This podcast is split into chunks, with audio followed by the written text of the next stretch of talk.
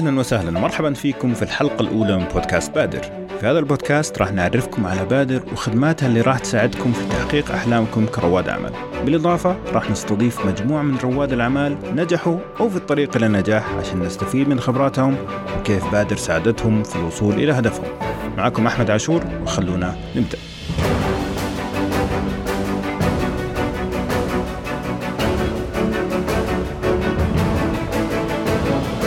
طيب، قبل ما نتعرف على بادر خلينا نتعرف على ضيفنا المميز اللي صراحة يعني ختم بادر لدرجة إنه هو أفضل واحد يعرفنا عن بادر، الأستاذ نواف الصحاف الرئيس التنفيذي لبادر. وبياك أبو طلال، يا أهلا وسهلا. أهلين، هلا وسهلا أخوي أحمد، شكرا لاستضافتكم. العفو، هذا طبعا بيتك ومطرحك بادر، كيف نستضيفك؟ أنت اللي مستضيفينا، الله يعطيكم العافية. الله يحييك. طيب أستاذ نواف، قبل ما نبدأ نبغى ندخل في نتكلم عن بادر، نبغى ناخذ نبذة عنك كنواف الصحاف، كيف بدأت، كيف وصلت بادر، كيف وصلت للرئيس التنفيذي. ممكن هذه تعتبر قصة نجاح بحد ذاتها يعني. السؤال هو من نواف الصحاف يعني؟ نعم. الآن سؤال شخصي ويسعدني أن أشاركك أبدا. أنا يعني بديت يعني يمكن سني في طفولتي بحكم عمل والدي كضابط طيار في القوات الجوية الملكية السعودية. فبحكم عمل والدي اكتسبنا منه تقبل الغير، بحكم أنه كنا ننتقل من مدينة إلى مدينة بحكم عمله. فعلى سبيل المثال ولادتي كانت في الولايات المتحدة الأمريكية، عشنا في الشمال المملكة، عشنا في شرق المملكة، فترة من حياتي عشت في اليمن بحكم عمل والدي ذيك الفترة، عشنا برضو في الخرج، وأخيرا استقرينا في الرياض. ما شاء الله. فهذه التنقلات بحكم عمل الوالد سمح لنا أن نشوف فئات كثيرة من المجتمع، تنوع خبرتنا، تغير الأصدقاء كان مستمر في فترة طفولتي إلى لما استقر الوالد في الرياض، وقتها يمكن كبرنا شوي. وبعدها انتقلت إلى الجامعة، برضو يعني كانت في منطقة شرقية في جامعة الملك فهد البترول والمعادن. جميل. برضو كانت فترة مهمة في حياتي اللي هي عملية الاستقلال على العائلة. صحيح. في سن صغير 18 سنة، برضو بعيد عنهم يعني، هم كانوا في الرياض وانت كنت في الخبر. بالضبط. نعم. كنا في الخبر في الظهران، واستمرنا لمدة 5 سنوات، وتخصصت في التسويق والإدارة. وبعدها التحقت إلى صندوق التنمية الصناعي السعودي في الرياض، وبدأت رحلتي هناك لمدة 7 أو 8 سنوات لما صرنا مستشارين في الصندوق التنمية الصناعي. ما شاء الله. وبعدها انتقلت إلى بادر. إيه. فأنا تنقلاتي ما هي كثيرة في العمل، من النوع اللي أحب أني أكرس وقتي وجهدي وتركيزي للوصول إلى أهداف أنا يعني. فيعني اكتسبت خبرة من التنقلات مع الوالد، اكتسبت خبرة في التعامل مع الناس، ناس مختلفين مع ناس مختلفة، وبعدين الاستقلال، وبعدين الوظيفة كانت في الصندوق. طيب بدايتك مع بادر كيف كانت؟ والله بدايتي في بادر كانت عام 2010، يعني تقريبا قبل 9 سنوات من اليوم، أو 8 سنوات تقريبا، 9 سنوات. 9 سنوات. كنت التحقت في برنامج بادر لحاضنة التقنية تحت رئاسة الدكتور عبد العزيز الحرقان، طبعا مسيه بالخير، والآن مجلس الشورى ما شاء الله عليه. والتحقت تحت قيادته ذيك الأيام، وحقيقة كان بينه وبين الدكتور تسلسل هرمي كبير والله. بينه وبين الدكتور عبد العزيز اللي هو مدير البرنامج، وأنا كنت أمارس هوايتي في برنامج بادر. كنت مسؤول عن الشركات الناشئة لعدد تقريبا 22 شركة ناشئة، شباب وشابات يحاولوا أنهم يطلعوا بأفكارهم. طبعا الرقم هذا اليوم يعتبر كأنه جناح واحد في بادر. إيه ما شاء الله. الآن الأعداد هذه الآن وصلت إلى 300-310 شركة ناشئة. طبعا الأيام هذيك ما كان فيه إلا فرع واحد. صحيح. لما التحقت أنا بعدها توسع برنامج بادر في فرع ثاني. الآن طبعا الحمد لله في 8 فروع في أنحاء المملكة، والقادم إن شاء الله يكون أجمل وأكبر إن شاء الله. بإذن الله. تمام. فبدأت في اللي هو زي ما تقول كانت هوايتك أو شغفك. بعدين بحكم أني جاي من صندوق التنمية الصناعي نتعامل مع شركات بالملايين أو مئات الملايين، فكان الانتقال من تعامل مع شركات كبيرة ضخمة إلى شركات أفراد يحاولون أنهم يعني يشوفوا الطريق، يحاولوا أنهم يأسسوا دراسة جدوى.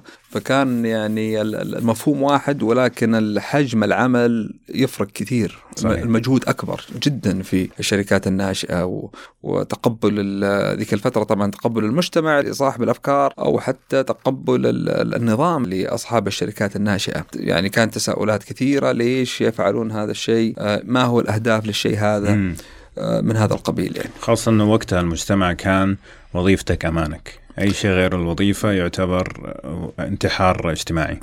طبعا يعتبر يعني الوظيفة الحكومية هي أهم شيء، يعني حتى لدرجة أنه في العائلة، يعني حتى لو كان عندك شركة خاصة ولا مؤسسة خاصة لا يتم احترامك على الطاولة إذا ما كنت موظف. صحيح. حتى لو كان عندك مؤسسة مثلا، وهذا يعتبروها كانت ذيك الفترة منتجات.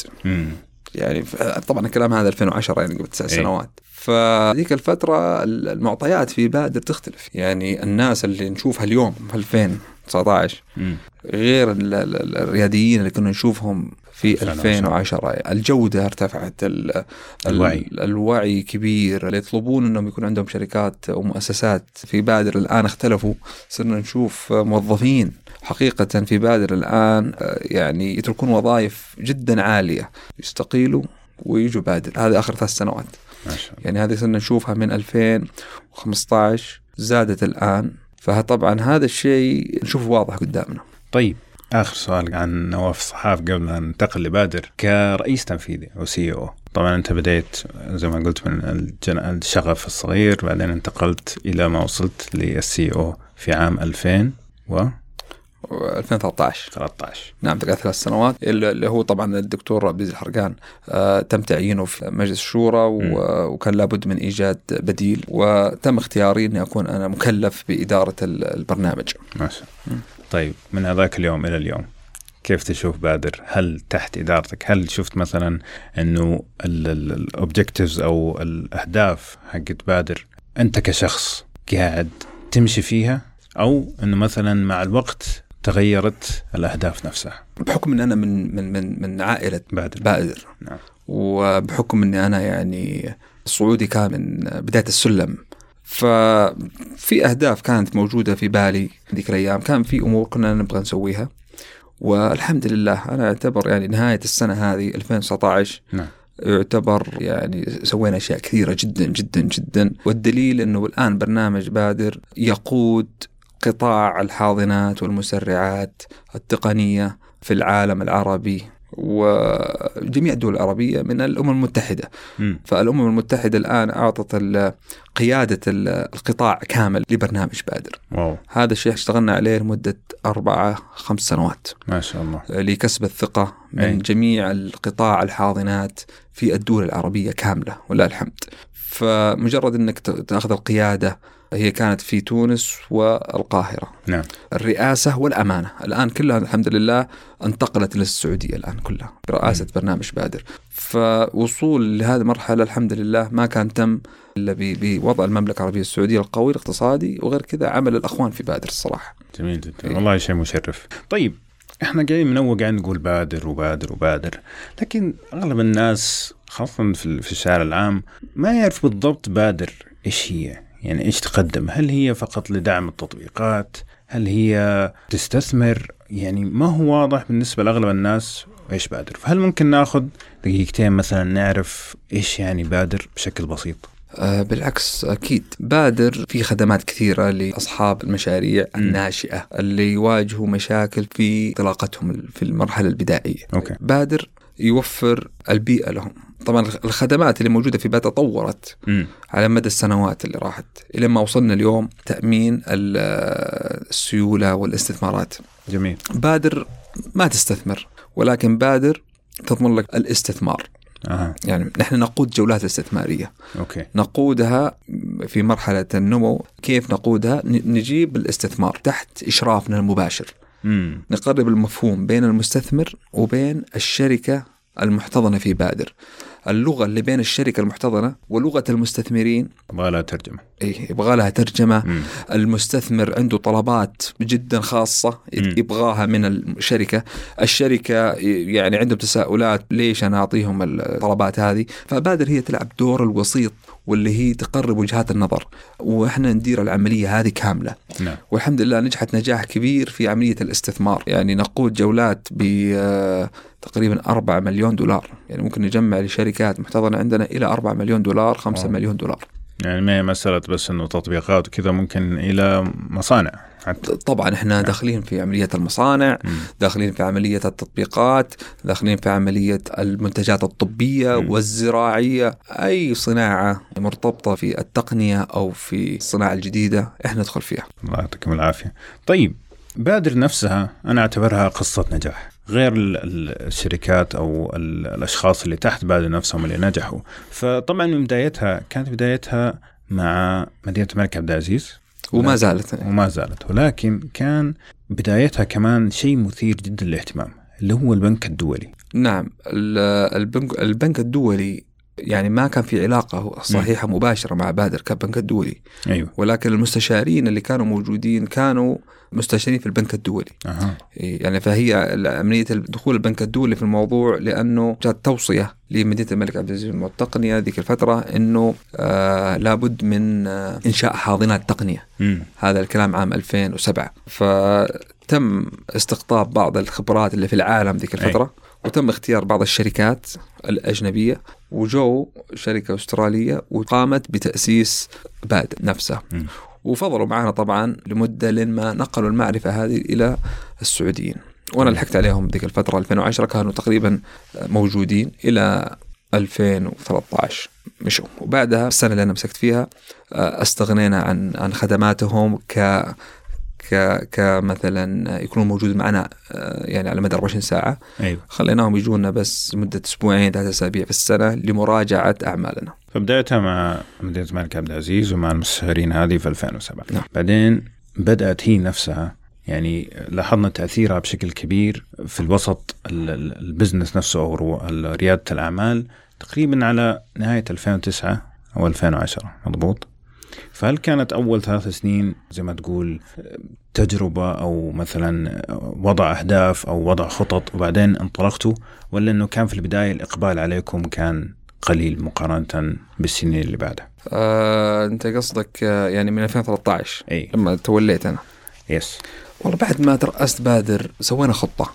يعني سوينا خطة وسوينا إعادة هيكلة للبرنامج كامل في 2013. حطينا أهداف وسوينا هيكلة وبدأنا نشتغل عليها، وفعلا بدأنا نشتغل عليها من عام 2013 إلى 2016. وهنا 3 سنوات هذه هي اللي صار فيها ترتيب أمورنا الداخلية في بادر، الانتشار في أكثر من منطقة. أيوة. بدأت تجينا الدعوات من أمراء المناطق لافتتاح فروع لنا عندهم. بدأت عملية بدأنا مبدأ الشراكة. يعني مثلا إحنا المناطق ندخلها مع شركاء. الشرقية مثلا داخلين الدمام مع شركة السعودية للكهرباء.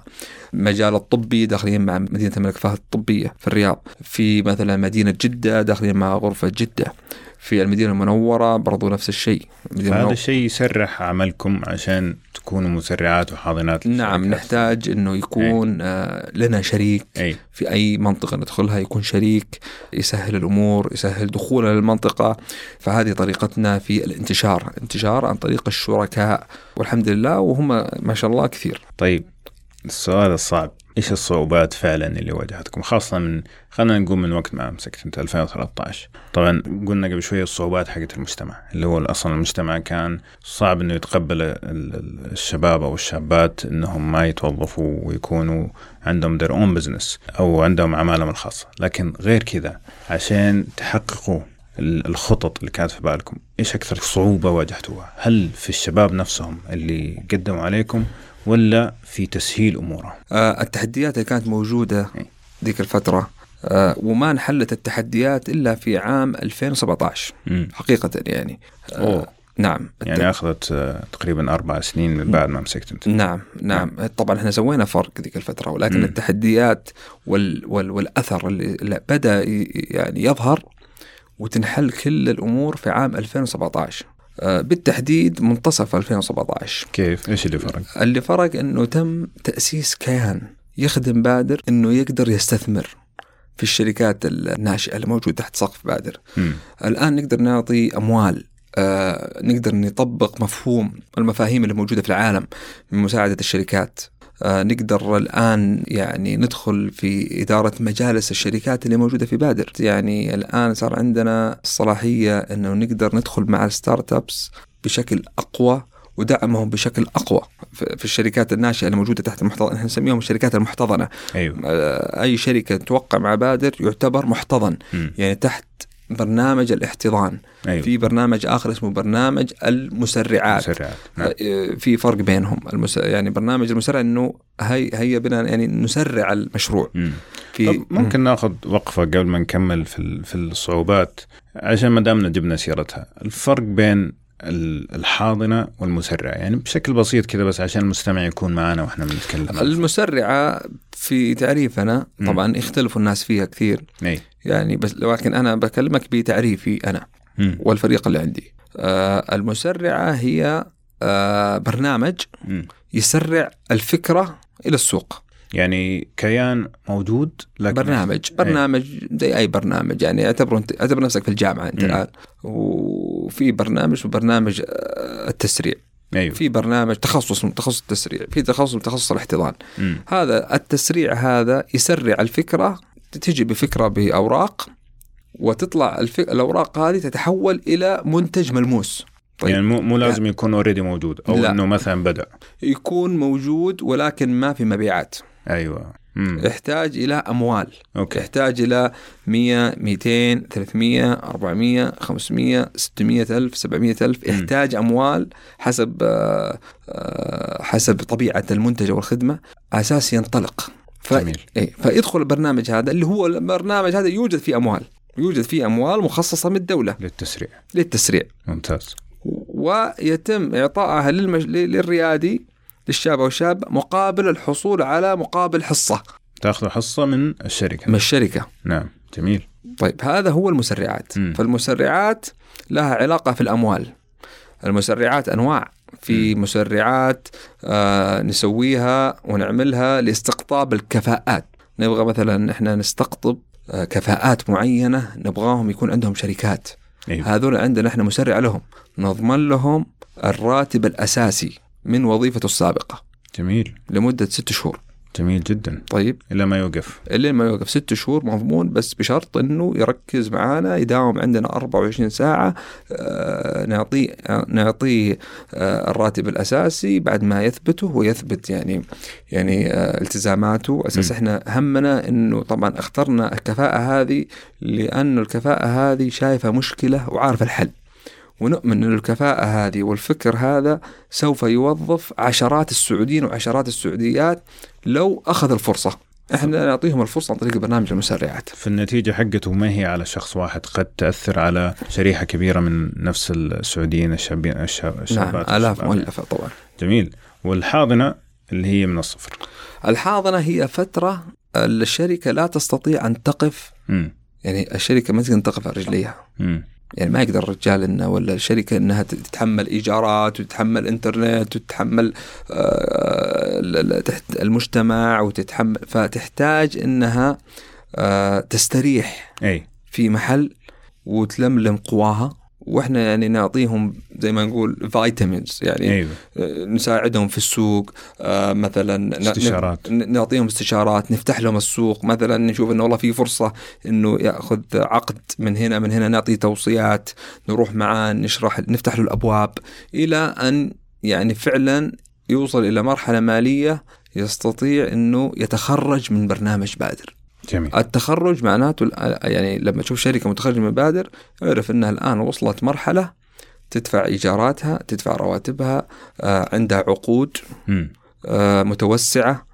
يعني هذا هو تعريف، هو زي الجامعة. يعني بادر احنا نعتبرها زي المدرسة للشركات، تدخل ضعيف تطلع قوي. صحيح. ولهذا السبب احنا قبل شهر من الآن أسسنا وحدة المتخرجين. الآن صار عندنا يعني فريق مسؤول عن المتخرجين، لأن المتخرجين الآن نهاية السنة هذه حصلوا 120 متخرج. ما شاء الله. أول ما كان له داعي إنه أنا كلهم موجودين على الجوال، أعرفهم شخصيا. الآن يعني الآن صاروا 120 متخرج، عدد بسيط كان زمان. يعني بسيط، أول نعرفهم كلنا في جروب واتساب. ولكن حاليا صعب 120 متخرج. صحيح. كل واحد له طلباته مختلفة طبعا، وكبروا أثرهم على الاقتصاد. صار 2 مليار ريال سعودي أثر المتخرجين الآن، 2 مليار ريال سعودي اقتصاد السعودي. فإحنا حابين أنه يعني نكون عائلة واحدة حتى بعد ما تركونا، يفيدون الناس اللي موجودين، يكونوا سفراء للشركات الناشئة. الدولة برضو تحتاجهم في فرضا في أفكارهم. يعني احنا جينا كثير لجان يطلبوا مننا مثلا يعني أفكارنا في مثلا القطاعات الموجودة في الدولة. احنا نكلم المتخرجين هذولا نقول لهم أعطونا آراءكم كيف تسهلوا العمل على اللي بعدكم. فالآن إحنا المتخرجين هم يعني مهمين بالنسبة لنا. طيب جميل، نرجع شوية للصعوبات. نحن عرفنا إيش الفرق، فإيش الصعوبات اللي خاصة تواجههم على الحاضنات نفسها؟ أنت كان مثالك على الحاضنات. إيه الصعوبات اللي كانت موجودة وانحلت الحمد لله، إنه يكون عندنا يعني قابلية التملك في الشركات هذه. أيوة. قابلية أنه نعامل الشركات هذه كمجالس إدارات، نعامل الشركات هذه كأنها شركة كبيرة مع أنها صغيرة. مثلا كيف نعاملهم أنهم يفكروا كبار، لأنهم يوم من الأيام سوف يكبر. لابد أن كل فاتورة كل ورقة تسجل. سوينا عندنا خدمة المحاسبة، أي شركة موجودة تحطان في بادر عندها محاسب خاص فيها وعندها قانوني خاص فيها. عندنا موجود. واو. عندنا خدمة المحاسبة، وهذه مهمة جدا لأنه ندققها، لأنه بعدين احنا عارفين أنه بعد سنة سنتين 3 سنوات سوف يجي صندوق استثماري سواء سعودي أو أجنبي بيحط في الشركة هذه 2-3 مليون دولار. أول سؤال وين أوراقك المالية؟ صحيح. الجواب إنه والله ما كنت أدري وأنا آسف وما قالوا لي. لا، إحنا عارفين اليوم هذا جاء، عشان كذا من يوم ما يدخل نعين له واحد. جميل. فتلقى أوراقه كلها كاملة لما توصل للمرحلة هذه، والله الحمد. جميل جدا، جميل جدا جدا، كلام فعلا صراحة. يعني أنا لو رائد عمل وعندي فكرة، الكلام اللي أنت تقوله الآن فعلا يبرد لي إني أقدم أوراقي. وراح إن شاء الله في الحلقة القادمة نتكلم عن كيف تكون جزء من بادر. لكن عندي لك سؤال أخير وأبغى حصريات. نحن الكلام كله قلناه قبل شوية، هذا ممكن تلاقيه بالبحث، لكن نبغى حصريات. نبغى حاجتين. الشيء الأول، نبغى خططكم المستقبلية. إيش في بالكم خطط أو برامج حتى لو على الورق ممكن تكون لها أثر؟ هذا الشيء. الشيء الثاني، طبعا الآن كل البلد أوفر درايف، ماشي بسرعة بقوة عشان تبغى تحقق 2030، خطة 2030. فين بادر تشوف نفسها من هذه الخطة، أو كيف قاعدة تدعم هذه الخطة؟ جينا على الأسئلة القوية الحين، خلاص أنت كل اللي قلت قبل شوية كان استرجاع ومعلومات عارفها، لكن الآن نبغى نجي نحطك تحت الضوء. لا بالعكس، برنامج بادر هو الآن طبعا من إطلاق سمو سيدي ولي العهد الأمير محمد لما أطلقوا تم إطلاق البرنامج التحول الوطني. نتكلم إحنا على آخر 2016. يعني إحنا 17-19، يعني قبل 2 و 3 سنوات تقريبا. نعم. إحنا كنا يعني من الناس المحظوظين في برنامج بادر حقيقة، لأنه ترتبت أوراقنا مع الرؤية. لأن الرؤية الآن طلبوا مننا، والتحول الوطني اعتبروا برنامج بادر مبادرة بالكامل من أهداف الرؤية، وتم تحديد لنا أهداف نوصلها. جميل. جاءتنا الدولة قالت يا برنامج بادر إحنا نبغى منكم طلبين. نبغى طال عمرك الوصول إلى 600 شركة. 600 شركة خلال 5 سنوات هي الرؤية. 5 سنوات. نعم. وإحنا كنا طبعا قايلين نبغى 300. أيوة. بس هم يعني الله يعطيهم العافية دبلوها. جميل. طيب. طيب. وطلبوا استحداث 3600 وظيفة في الشركات هذه. جميل. طبعا تحدي كبير كان جدا، ونقلة نوعية، واضطرينا برنامج بادر نقعد كإدارة ونستوعب التحدي هذا ونشوف كيف ممكن نوصل للتحدي هذا. أوكي. وسوينا استراتيجية جديدة. الآن الأهداف وضحت وتغيرت. الآن لابد أن نصل الأرقام هذه، ولابد أنه فعلا نشوف كيف نقدر نهيكل برنامج. فأعدنا هيكلة برنامج مرة أخرى. احنا عدنا هيكله برنامج 2013 صحيح، عدنا إعادة هيكلة في 2016 مع الرؤية. يمكن حتى تشوف أثرها الآن وتشوف برنامج بادر، لأنه احنا حطينا الأهداف وهيكلنا طريقتنا للوصول للأهداف هذه. طيب وكيف ما نسوي كذا وإحنا أصلا شغالين مع شركات ناشئة ونعلمهم الشيء هذا صحيح. فهل أولى أنه إحنا نسويها على مستوى منظومة بادر كاملة؟ بادر كاملة. حددنا أهدافنا، قلنا الآن عشان نوصل الأرقام هذه، الأرقام هذه أرقام عالية على الحاضنات في العالم جداً. يعني لا توجد حاضنات في العالم إلا في الصين طبعا، والصين طبعا حاضناتهم يعني عبارة عن يعني عمائر كبيرة، يعني ما نقدر نقارن نفسنا في الصين بحكم عدد السكان في الصين صحيح، بس إنه الأكبر من هذه هي الصين. فسوينا خطة إنه نبدأ نخش في المجتمع، نخش في المجتمعات، يسموها باللغة الإنجليزية communities اللي هي مجتمعات. طيب اللي هو مبدأ المجتمعات اللي انك يعني مثلا الناس حابين انهم يشتغلوا في التطبيقات، جروب يتجمعوا، كانوا في ستاربكس ولا يجتمعوا مثلا في بيتزا هات ولا يسموها ميت اب ولا يسموها مثلا مجموعات يجتمعوا كلهم في نفس الفكر. طيب قلنا احنا نبغى نستهدف المجموعات هذه، نبغى احنا نكون يعني تحت مظلتنا مجموعة تهتم في تقنية اسمها بلوكشين، مجموعة تهتم في الاي سي تي، مجموعة تهتم في الزراعة. جمعنا الآن ونوقع معاهم أنهم تحت مظلتنا ونعطيهم الدعم الكامل كمجموعات وليس كشركات، مجموعات، ويكون لها رئيس ونائب رئيس هو المسؤول عن سلوك المجموعة هذه تحت مظلة بادر. فتحنا لهم جميع فروعنا، جهزناهم بجميع الدعم. الآن عندنا 77 مجموعة تقنية تحت مظلة برنامج بادر. ما شاء الله. بس توضح لي شوية يعني كيف الدعم، يعني الدعم للمجموعة كاملة وبعدين هم نفسهم يعني الدعم من top to bottom، من يعني أنت مع الرئيس ترتب كيف الدعم، يعني إذا كل واحد فيهم عنده مشروع، هل الفكرة أنه تجمع المشاريع عشان تسوي شيء كبير ولا كل واحد مشروعه يندعم؟ ما وضحت لي بالضبط كيف. احنا وش اهدافنا الان؟ انت قلت وش التحدي عشان توصل الارقام هذه؟ نبغى احنا نكون منصة في برنامج بادر. المواقع حقتنا اللي موجودة اللي هي 8، طيب حاليا 8 مواقع، نبغاها تكون هي يعني منصة لتجمع التقنيين. أيوة. عشان أجمع التقنيين أحتاج أستقطب المجموعات، الفكر اللي في المجموعات، من هنا تبدأ العملية المشاريع. فإحنا رجعنا من الدائرة الأولى. أيوة. اللي هي كيف يتكون المشروع التقني. جميل. كيف يتكون مشروع التقني؟ رجعنا وراء كثير، إحنا ما رحنا للنتيجة، رحنا للأسباب. نعم. أنا أجيب المجموعات التقنية، أحتضنها، أدعمها، أدعم فكرها، أستقطب في تعطش في المجموعات التقنية أنهم يتعلموا من خبرات عالميين، أجيب لهم الخبرات اللي هم يبغوهم، واحد في أمريكا، واحد في الأردن، في أي محل في العالم، نستقطبه ونجيبه على حسابنا ويقعد ويفيدهم بعلمه للمجموعات التقنية. جميل. المجموعات التقنية هذه سبحان الله مع الوقت تبدأ تولد مشاريع جديدة، تولد أفكار.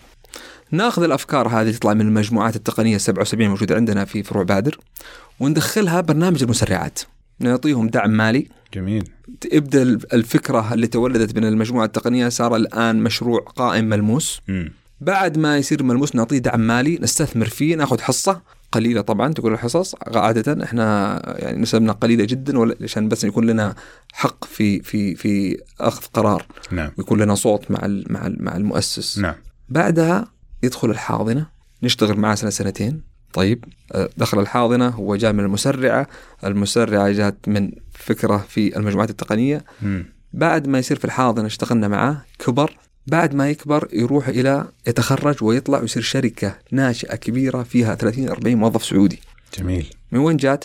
من المجموعات. من المجموعات. فإحنا لابد أن ندعم، يعني ندعم الأصل. نعم.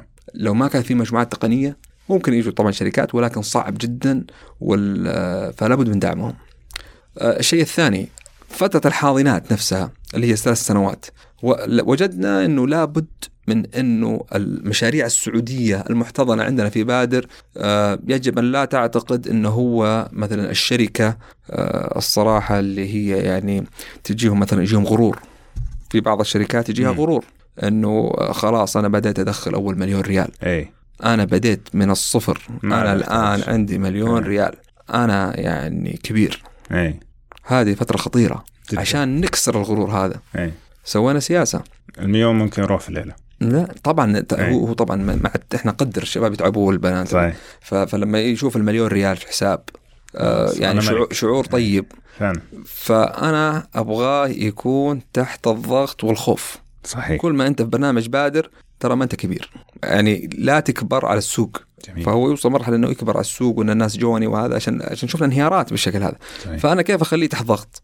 فتحتنا برنامج بادر، واتفقنا احنا والإدارة أنه نخلي 20% من برنامج بادر لغير السعوديين. صرنا نجيب له ناس من جميع أنحاء العالم كنوع من المنافسة، مو منافسة يتعلم خبرات يتعلم، بدل ما يتعلم من السعودي زميل لا أتعلم من البرازيلي، أتعلم من الأمريكي، أتعلم من الروسي، أتعلم من أوروبا، أتعلم من مصر، أتعلم من الأردن. فصار عندنا الآن تنوع في منصات برنامج بادر، أنك تشوف فعلا شركات أجنبية أيوة تستفيد منها. فتغير الفكر عندنا في برنامج بادر من ناحية الشركات جميل. صار الشركات لما يجي يعرف إنه والله في جاره روسي، هنا جاره سويدي، هنا جاره أمريكي، صار في تعاون وصار في احترام وصار في فعلا إنه صار في أفق، لأنه هذول إحنا نبغاهم في النهاية يختلطوا مع بعض صحيح. يعني تعرف البزنس ما في شيء اسمه أنا سعودي ولا أنا من سعودي، أنت هو هي لغة أرقام، هي يعني صحيح. هي لغة الأرقام ولغة،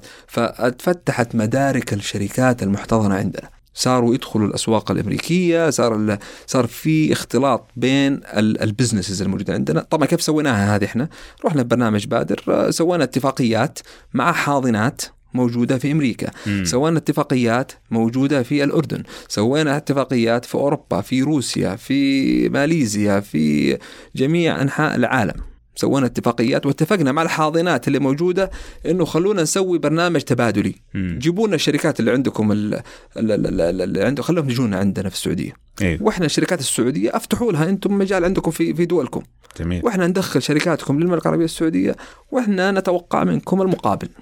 فعلا كأنه جامعة بالضبط، كأنه إيه إنه يعني exchange program زي ما ذكرت. الله يحفظك أبو عمر أخوي أحمد حبيب. العملية هذه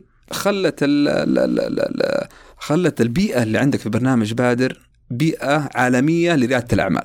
والعملية ما يعني عملية بسيطة، يعني إحنا ما اخترعنا ذرة، إحنا ترى إحنا بس سوينا اتفاقيات وتحركنا فيها وسوينا اتفاقيات. فالآن تلقى شركات في بادر أجنبية عظيمة استفادوا منها السعوديين، اختلطوا الفكر تغير، ومنها نشوف شركات ناجحة سعودية الآن في بادر موجودة مع هذا الشيء. ممتاز جميل جدا. طيب السؤال الثاني اللي هو الأشياء اللي على الورق اللي يعني ودكم تسووه في الخطة، يعني أفكار كذا عندكم حصريات نبغى.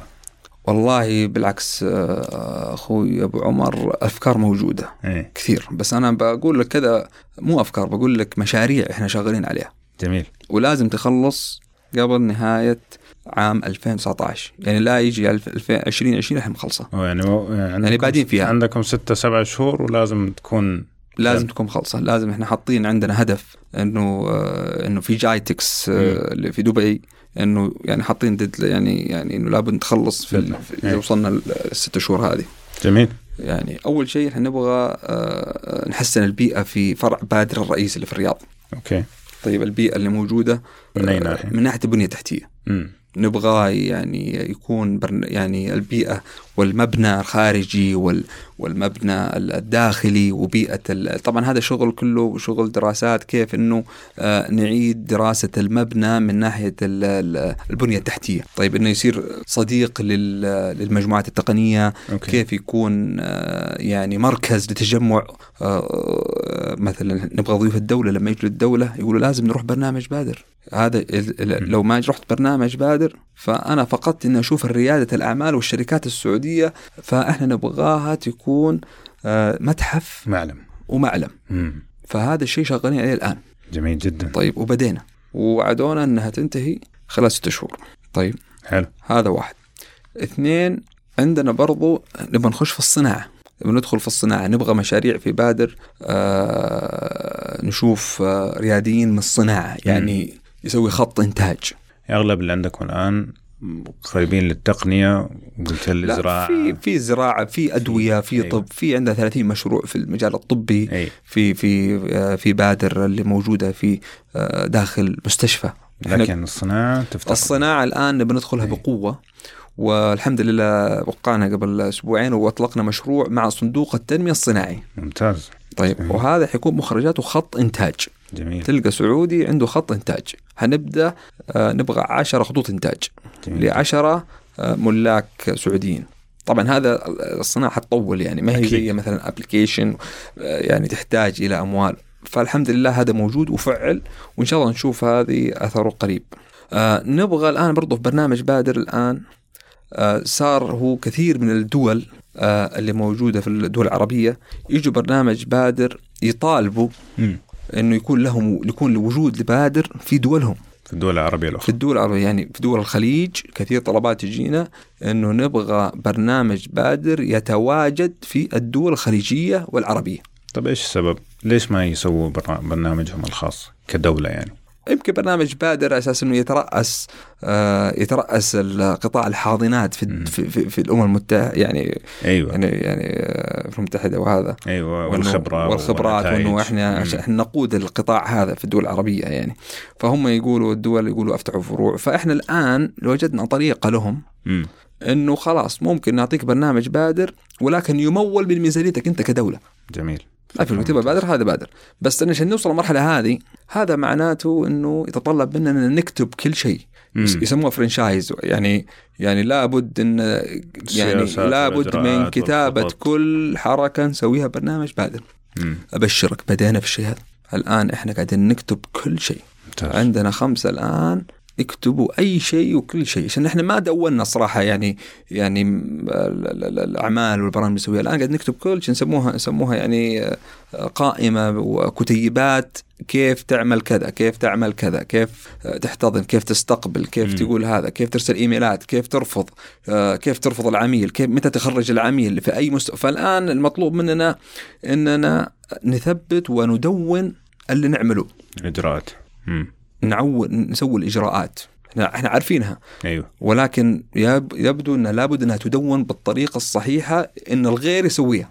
ممتاز. هذا مشروع ياخذ 5-6 شهور، يعني مشروع كبير، يعني هذا مشروع كيف كبير، تفتح فرع، كيف طريقة، كيف تستقبل الناس، كيف يجيك محتضن زعلان، كيف تعامل الزعلان، كيف تعامل المبسوط، كيف تخرج هذا، كيف تدمج بينهم، كيف تحتضن المجموعات، كيف طريقة الدعم وليش تدعم. هذه أمور يعني هذه معرفة، يعني تكونت تفاصيلها مهمة، تفاصيل جدا مهمة، خاصة أنت قاعد تقول لي إنه هذه الدول حتبدأ من الصفر وباسم، يعني ما أدري هل هو حيكون باسم بادر يعني as a franchise يعني، أو إنه كمساعدة، حيكون باسمكم صحيح؟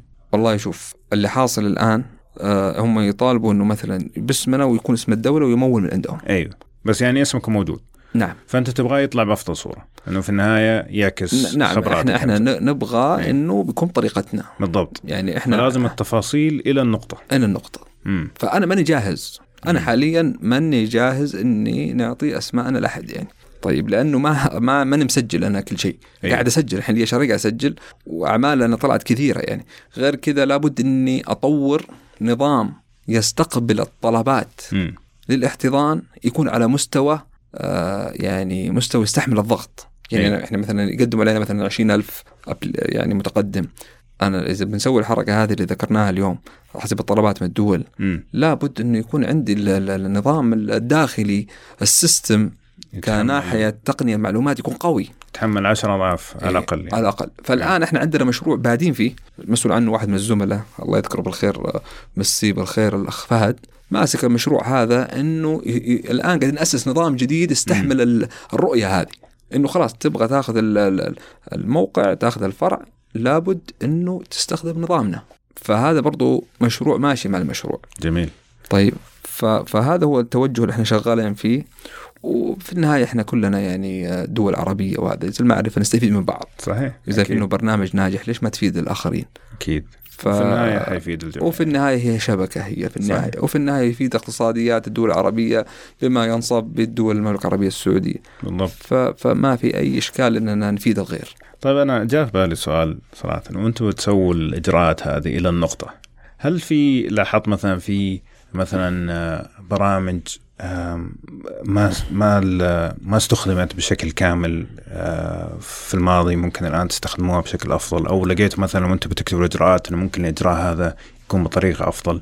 هل الإكسرسايز هذا مثلا ساعدكم في شغلكم اليومي بطريقة أو بأخرى، أو أنه لقيت أنه شغلكم لا زي ما تسوون أنتوا الآن تمام؟ طبعا لما مثلا يعني في أسئلة تصير مثلا يقول لك يعني ليش مثلا تيجي أسئلة من كتابة الإجراءات تحس إنه يعني فعلا ما لها داعي.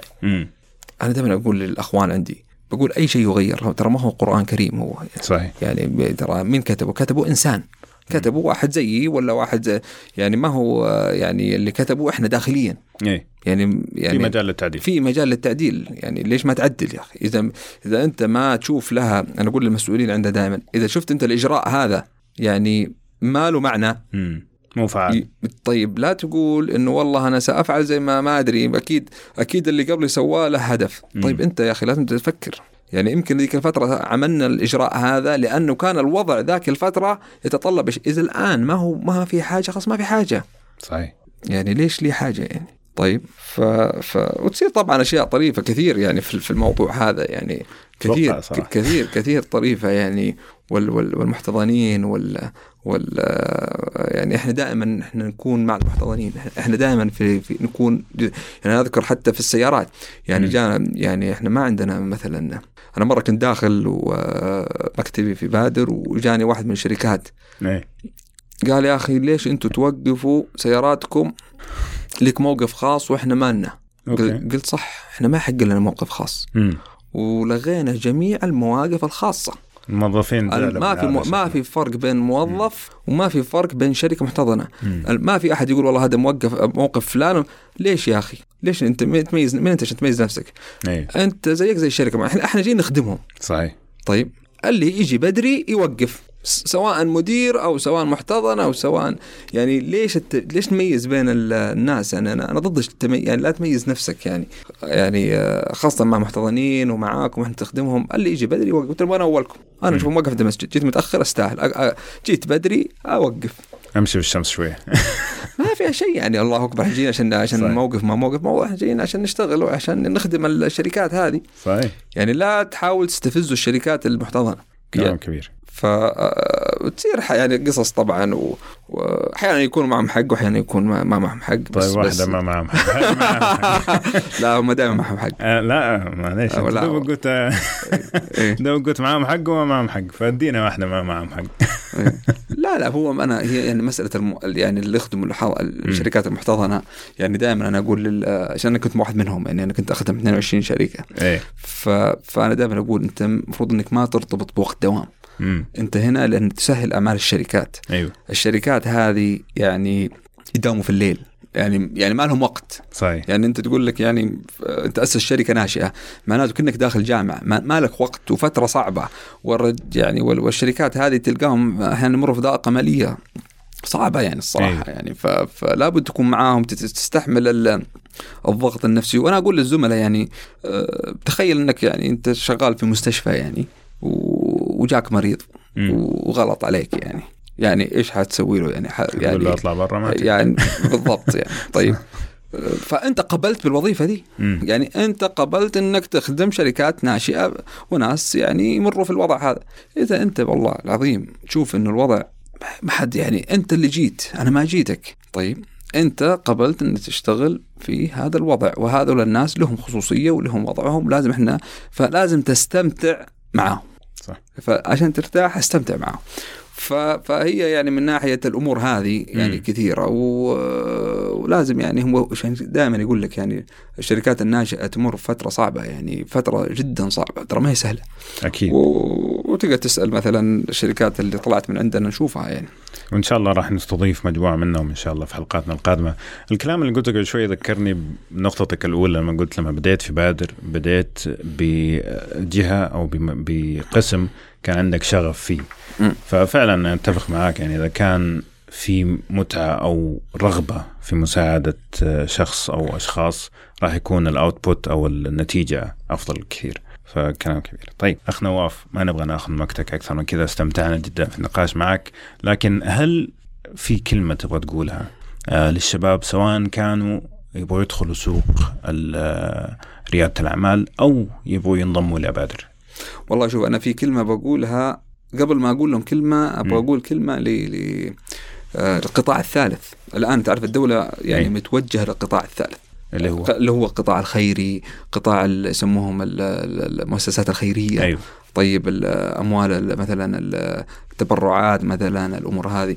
إحنا الآن يعني إحنا أطلقنا يعني إن شاء الله يكون جاهز بعد 4 شهور. حنسوي يعني إحنا الآن وش هدفنا توجهاتنا في برنامج بادر. ما نبغى برنامج بادر يكون عبء يعني على الدولة ماليا. أوكي. يعني ما احنا حابين الشيء هذا، حابين إنه يقف على رجلي ويعني وخاصة يشغل نفسه يعني. فإحنا الآن شغالين إنه كيف نخلي القطاع الثالث يشارك في تنمية الاقتصاد السعودي من خلال برنامج بادر. جميل جدا. كيف وجدنا إنه الموضوع موجود في العالم، ما هو برضو ما هو اختراعنا، موجود ترى. إحنا ما سوينا شيء ترى، إحنا بس فكرنا إنه كيف الحاضنات برا يمولوا نفسهم بنفسهم. الاقتصاد طلع، اقتصاد نزل، ما يتأثر برنامج، الشباب يتم خدماتهم. نعم. لكن إنه في شيء اسمه الفاونديشن والقطاع الثالث يدعموه هذا. فالآن إحنا بس طبعا في طلبات، يبوا تقارير أثرها الاجتماعي، يبوا تقارير أثرها الاقتصادي. إحنا الآن شغالين نسوي التقارير هذه، وبعدها حنروح للقطاع الثالث، للشركات الكبيرة اللي حابة تساهم ماديا للمحتضنين، وحنفتح لهم تذاكر تيكت، ولا نفتح لهم مثلا باقات، ولا مثلا يقول لك خلاص تعال يا بادر أعطيني 3 في مجال مثلا السيارات، هذول أنا تكلفهم عليه، أتكفل بهم يعني هذا اللي شغلني الآن. فهذه كلمة هذه حنسويها، حنسويناها أصلا. وظفنا الآن 2 وجبنا شركة متخصصة. طبعا هدفنا القطاع الثالث، وهدفنا الشركات الأجنبية. أنت عارف طبعا المملكة العربية السعودية الآن تبي تستقطب الشركات الأجنبية الكبيرة. الآن الشركات الأجنبية الكبيرة هم عندهم أصلا من الشركة الأم، سواء في أمريكا ولا سواء في أوروبا، لابد أنه يروح يعني مبلغ للقطاع اللي يسموها لخدمة المجتمع. نعم. إحنا نبغى بس الأشياء البسيطة هذه من الشركات الأمريكية، عشان تأخذها منهم لابد أنك تكون عندك، تكون مهيئ طريقة معينة، يكون لك تقارير يعني مرتبة بشكل معين حسب طلباته. إحنا الآن لنا شغالين عليها 1 شهر، وحتحتاج 4 شهور تجهز، يكونوا بدأوا يدخلوا، يكون هم جو وفي هذا. فبرضو هذه رسالة إنه إحنا فتحنا الباب إن شاء الله قريبا. جميل جدا. قاعاتنا الآن نسميها باسم القطاع الخاص، مثلا قاعة فلان هذا، في قاعة شركة طبعا ويدفع لنا لها مقابل. فالفكر تغير الآن. أيوة. الفكر تغير، حتى أكثر إنه فقط تعتمد على الدولة، إنه في أماكن أخرى ممكن تأخذ منهم عشان تستثمر في الشركات. بالضبط، هذا اللي إحنا متوجهين تحتضنوها وبتسرعوها. طيب. ورسالتك للشباب؟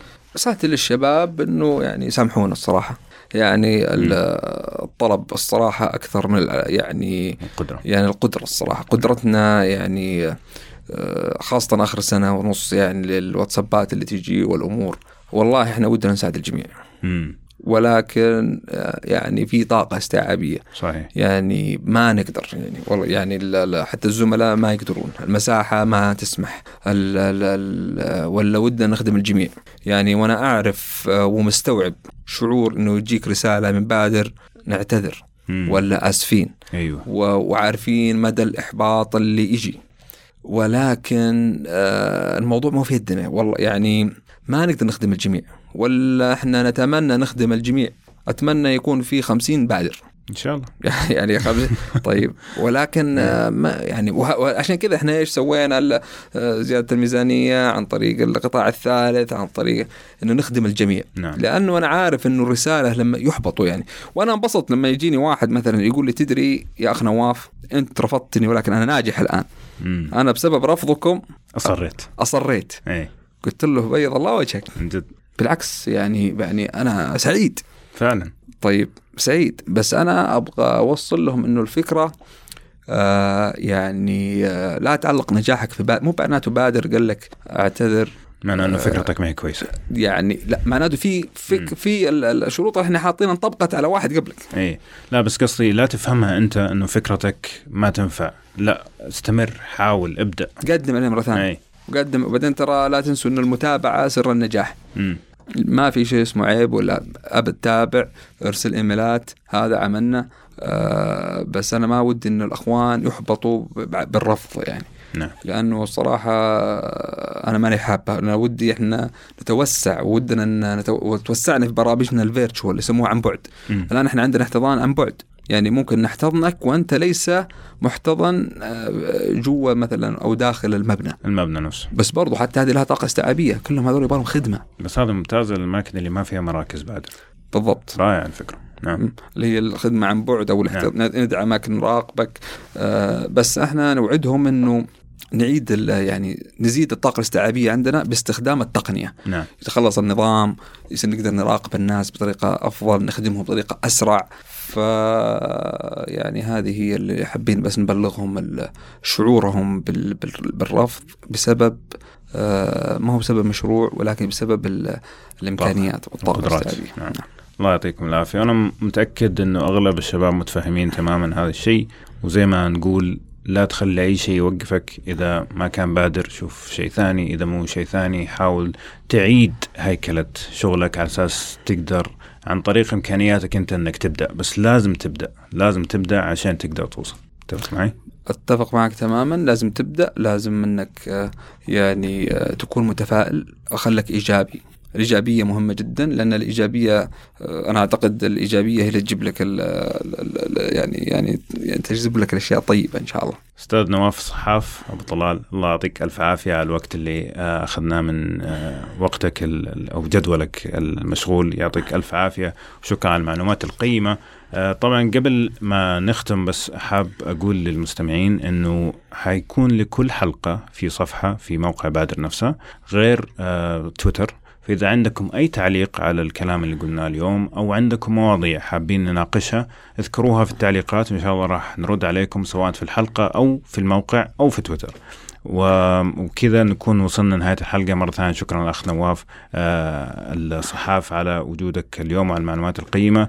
ومستمعينا الكرام لا تنسوا تشتركوا عشان يجيكم تنبيه أول ما تنزل الحلقات الجديدة. الحلقة الجاية راح نتكلم إن شاء الله عن مين يقدر يقدم على بادر، مين بادر تحتضن، وراح نتكلم إن شاء الله مع شباب من بادر نفسهم عن الاكسليتر أو المسرعات والانكبيتر الحاضنات بشكل تفصيلي أكثر، وفي أي جهة ممكن أنت تتجه إذا كان عندك مشروع أو آخر. وإن شاء الله تسمعونا في الحلقة القادمة. على ألف خير.